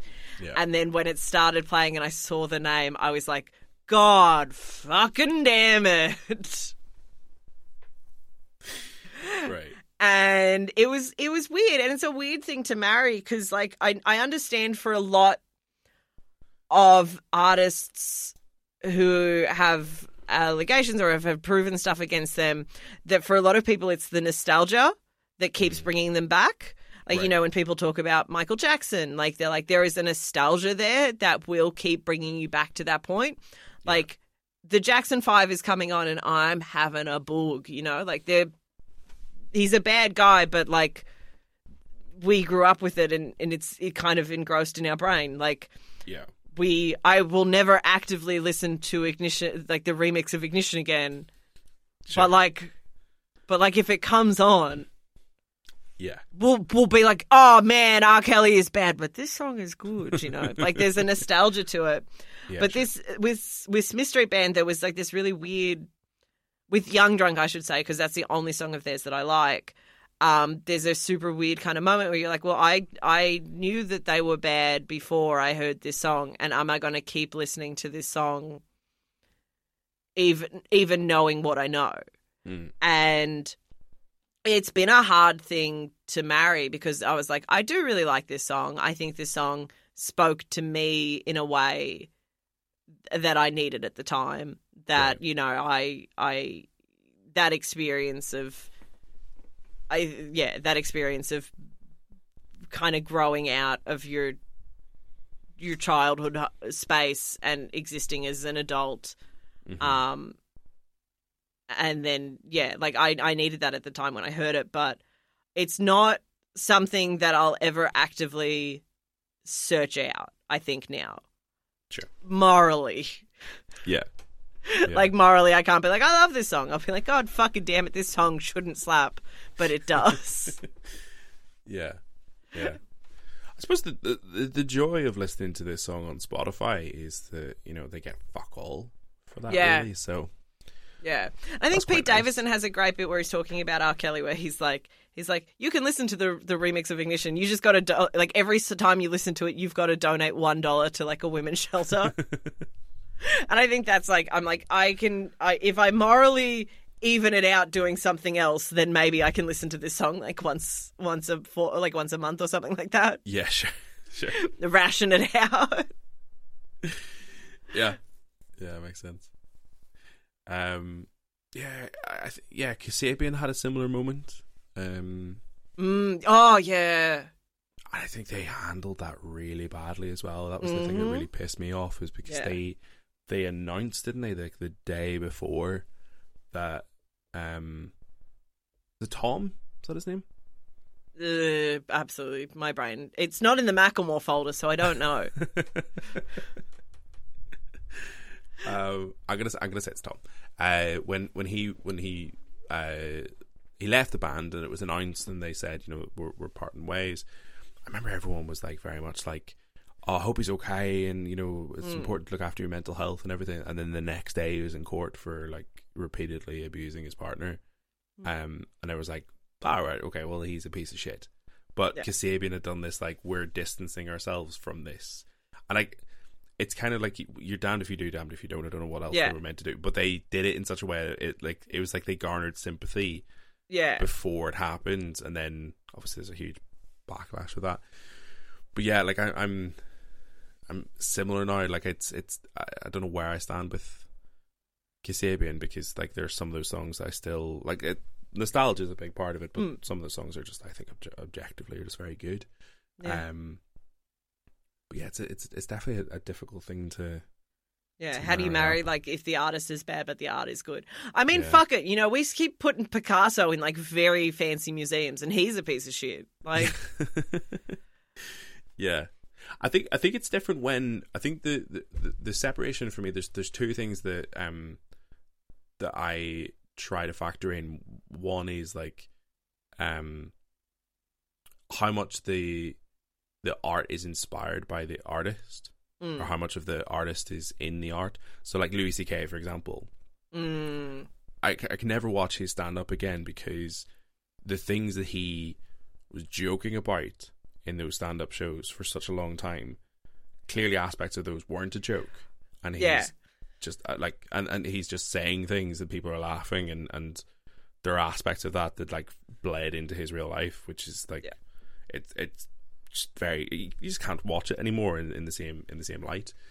Um, but then I think the other thing that I uh the other thing that factors in is like how much that person is gonna profit off or Mm. like um benefit from my support now.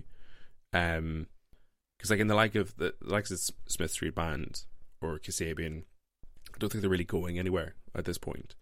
Um, like there's no, they're not they're not taking up that spot necessarily, but supporting like Hogwarts Legacy as an example, Yeah.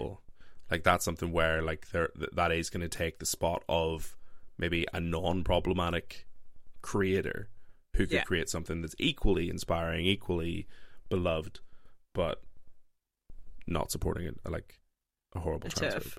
Yeah, exactly, exactly. So, yeah. no, you're right. I think it's it's such a it's such a hard.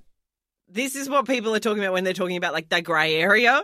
yeah, because we're we're no one's arguing like we're all saying these guys are bad and we're all Yeah. saying fuck them how Yeah. how do we get the thing that we want without supporting them in any fucking way yeah, exactly, exactly. Yeah, you're like my brain still likes the song or the thing or whatever but I like don't want to support them at all because I like fuck them fuck them from making any profit of it you know especially like these kind of guys who are just so like when it, when it is allegations of abuse you're like it's a world that never takes that seriously to begin with.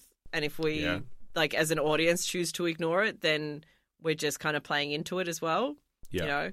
Like Woody Allen made so many fucking movies yeah, after he married his stepdaughter. Like yeah, who who wasn't like just was no one being like gross. Yeah. I know.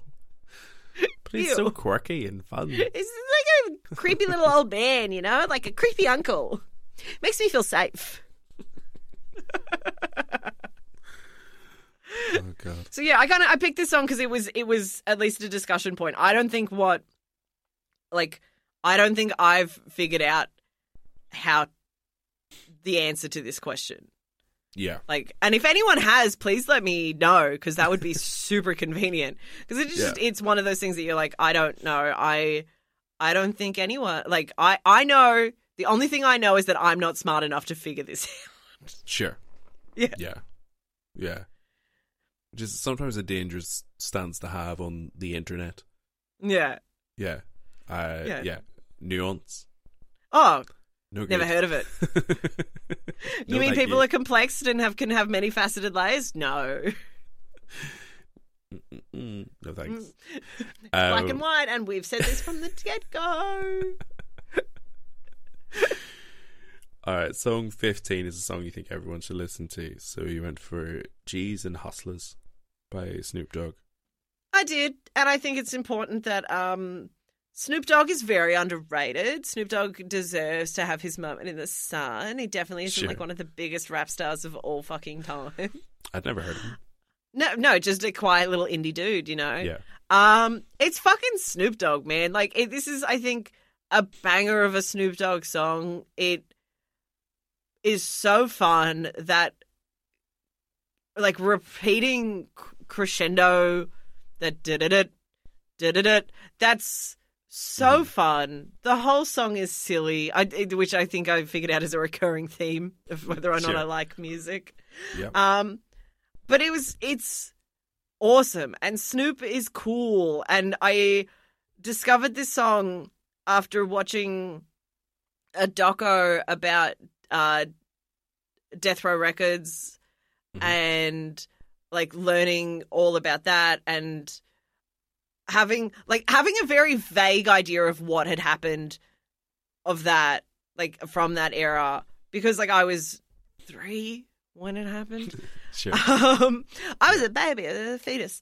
Um, and then like learning about it properly as an adult and being like, that's fucking an insane story that Right. is by so many cool players and Snoop Dogg somehow is one of the only people in this whole thing that comes out so fucking untouched. Yeah.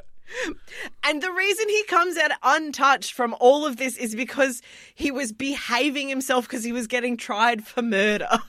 Right. Sure. And I think that is the coolest. Like he he gets done for murder, and he's got his trial, but trials take way longer than most people think. And so pretty much his lawyers are like, "Fucking behave yourself." I think he's even on house arrest of all things, and they're like, Right. "Do not fuck up in any fucking way." And he sits in his house with his wife, and they start having kids, and he just kind of stays really grounded. Where Suge Knight and all of those start literally killing one another Right.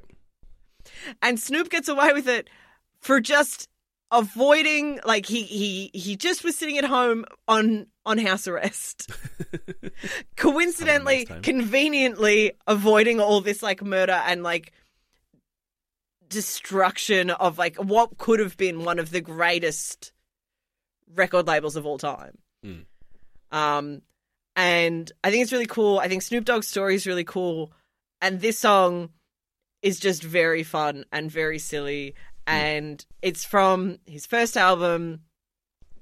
And that album slaps so hard and is so cool. And i think you can't say you like i'll, I'll go i'll go on a big big fucking stance right now. You can't say you like hip-hop and not fucking love that album. Like not have listened to it. Not have if you aren't listening to the doghouse you don't know. You don't know and that's coming from a middle class white girl from australia so you know it's big tick Yeah. Gotta take that seriously. Yeah. I know you're kind of joking, but I, I do genuinely think Snoop Dogg is a little bit underrated in that I think so many of his songs are uh, like, and I talk about this a lot, and this isn't like a hip hop thing. This is just like a music thing in general.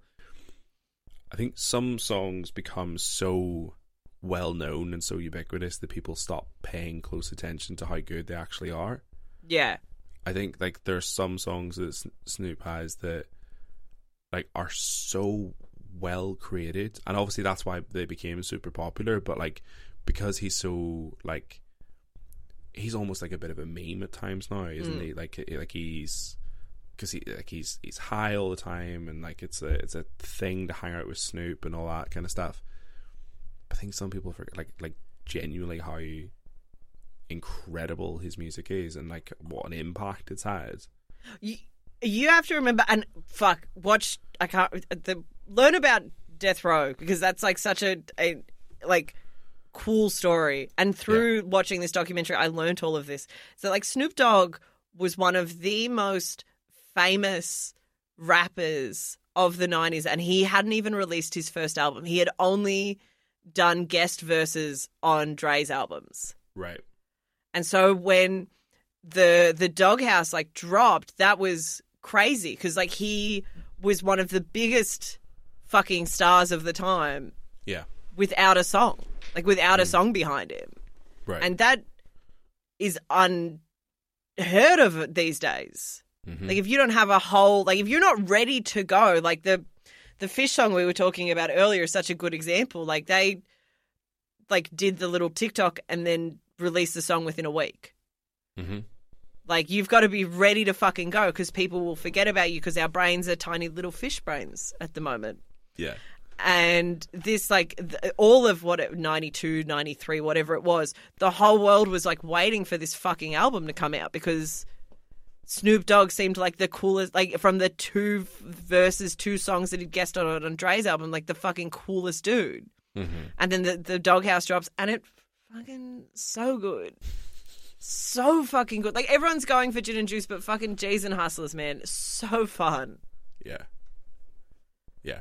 It's a, it's it's Yeah. a great song. And and yeah, it's a it's a great one to finish on as well, especially um again, uh, I don't mean to brag, but weather's been nice. I, Uh. do you know what it is? Like this is like literally this is our one week of good weather this year. Probably is, is, is happening right now. So that's why I'm going on about it a bit. We keep Yeah. having um re- like weird little reduxes of re- reduxes. What's the word I'm looking? At? R U R E D U X. Redu redo redux. I don't know. I don't know. I've, I've seen it written down, but I've never seen it said out loud. um, let's say re- redux. We keep Yeah. having little reduxes of weather because our we're like starting autumn now, Right. and every time there's nice weather, I I keep being that annoying person that's like. Probably going to be the last good day of the summer. like I was like, "This is going to be the last sunny day we have for a while." Because our summer was really fucking short this year. We're in the middle of an El Nino, so it's just really wet at the moment. right. Um, so our summer was way shorter than it normally is. And every time there's nice weather, I'm like, mm, going to be the last time we see sun for another six months. But today, for some fucking reason, it's like 25 degrees. I'm in shorts Right. after wearing like 30 layers of jumpers for the past three weeks. Yeah, I remember. Um, I I did an episode with uh, Kirsty Weeback, and it was like Mm-hmm. back in November, I think. And I think Summer was struggling in in Melbourne at the time, and she was like, it "Shit, doesn't it's, want to. it's probably uh, it's probably not much better here than it is in, in Belfast right now." I was like, "Fucking November in Belfast? Are you joking?" Like, I appreciate what you're going for here. Like, I know you're trying to be nice, but ease up. Like, Yeah, it's Shite weather is slightly our cloudy thing. at your place. That's our thing. He's off. Um, right. So I guess we're finishing on weather chat. Hmm Yeah, that's a very exciting pod that we've launched. we've backdoor piloted it in this one. That's how we wrap it up. Bit of weather chat to end the show. Um, lovely note to end on. Um, so thank you very much. So, do, do you have anything that you want to plug or promote while I have you? Yeah. Um, please listen to Being Hot is Hard uh, with me and Cass Page. Uh, it's our show where we talk about all the trends that make us feel bad so that we can look good. Uh, every week we interview someone and talk about what makes them feel hot. Um, yeah. And you can follow us on Hot Hard Pod at Twitter and Gmail. And I'm Zoe Sans Pants on Twitter and not Gmail, uh, Instagram. Hot Hard Pod Gmail. Uh, Hot Hard Pod Gmail probably doesn't exist, but we should probably snap it up. Inst- Insta- I mean Instagram, guys. I told Yeah. you. I've said it once. I've said it so many times in this fucking pod. I am not smart. Nailed it. Nailed Perfect outro. Lovely. All right. Well, thank you very much, sir. Thank you. And that is it for episode 58 of Mixtaping Identity. Thank you so much for listening. Go and check out Being Hot is Hard. All the links are in the description of the podcast. It's an excellent show. Um, really interesting concept. Very well done. Very funny. Well worth your time. So, yeah, all, all the links are um, in the description. So, go and check that out, please. If you like this show and you want to support it, there's a couple of different ways you can do that. We do have a Ko-Fi link set up, so if you want to support us financially by throwing a couple of quid for an episode that you've enjoyed, that would be much appreciated. You can do that. Uh, if you're not in a position to do that, then please do support us in all the other ways. Tell your friends, share it on Instagram, uh, like, rate, subscribe, all that good stuff. The main thing is, is just try and get more people to listen to it. Um, because yeah, the more people listen to it, the bigger the show grows, the, the better guests we get. Everybody wins. Um, so tell your friends. I'll be back next week for episode 59. So in the meantime, look after yourselves. I'm speak to them.